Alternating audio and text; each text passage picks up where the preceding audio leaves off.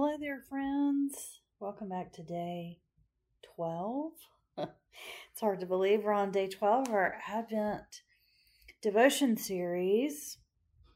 It means we're at the 12th of December, and I hope that you are getting your shopping done, and that your house is decorated, and that you're making Christmas cookies and doing all the fun things that come along with this season. I'm so thankful that you are here again with me today to share in this beautiful moment that we are taking every day to reflect on the lectionary text. Today, again, I encourage you to read all of the scriptures that are either on your screen or in the show notes. I will be reading part of the Luke passage and part of the Thessalonians passage today, but I encourage you to go back and read all of those scriptures.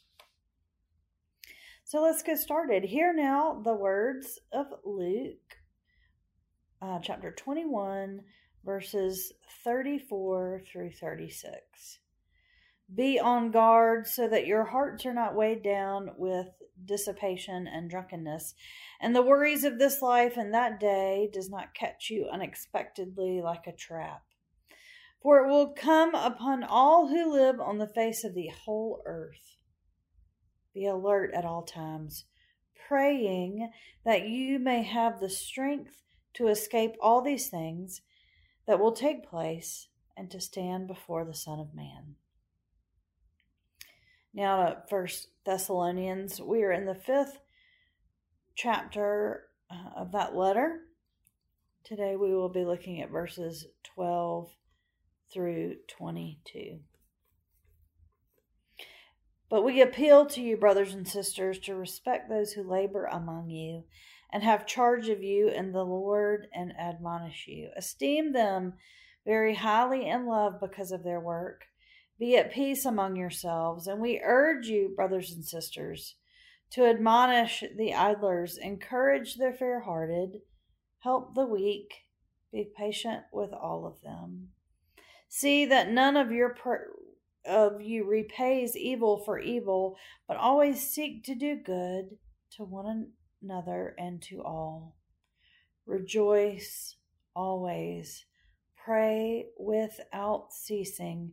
Give thanks in all circumstance, for this is the will of God in Christ Jesus for you. Do not quench the Spirit. Do not despise the prophecies, but test everything. Hold fast to what is good. Abstain from every form of evil. The Word of God. For us, the people of God. Thanks be to God. One of the core memories of my childhood was praying with my great-grandmother, Lucy. She was keeping us one night while my parents were out, and she was putting me to bed. I was very little. She knelt down beside my bed and folded her hands and prayed with me before I went to sleep. It was the night she taught me the same prayer most children are taught to pray, or at least the first time I remember hearing it. Now I lay me down to sleep. I pray the Lord my soul to keep. If I should die before I wake, I pray the Lord my soul to take. Amen. God bless. And then there would be a laundry list of people and things that needed blessing. It could be animals, people, toys. You never know what a child will say.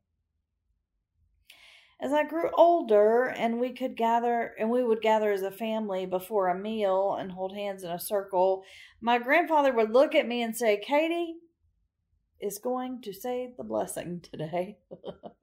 Sometimes I would get a secret heads up from him, and sometimes it was without warning, but it always kept me on my toes and taught me how to pray aloud and open my heart to the words God was giving me to pray. Looking back now, I see that those moments were part of a larger plan that God had for my life. In the passage of Luke, we are called not to just be alert, but to constantly be in prayer for the coming of the Lord. And then in our letter to the people of Thessalonica, We see them being called by the authors to pray without ceasing. Like the refrain of our hymn, we are called to fall at the feet of Jesus and pray constantly. That seems a little unrealistic in this busy time. But prayer does not have to be kneeling beside the bed or holding hands in a circle.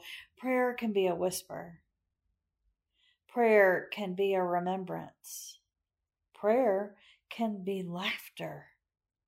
We can glorify God and praise His name in all kinds of ways. Prayer without ceasing does not only mean prayers of asking.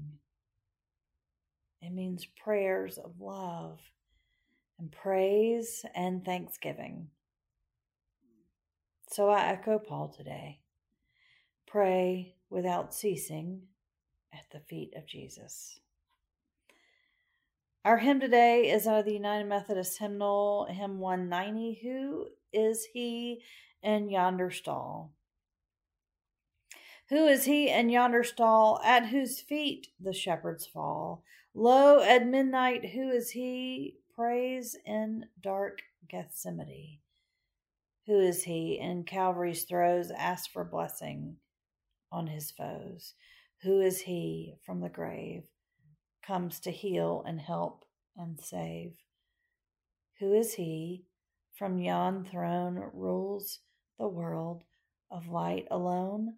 'Tis the Lord, O wondrous story, 'tis the Lord, the King of glory. As we at His feet we humbly fall, crown Him,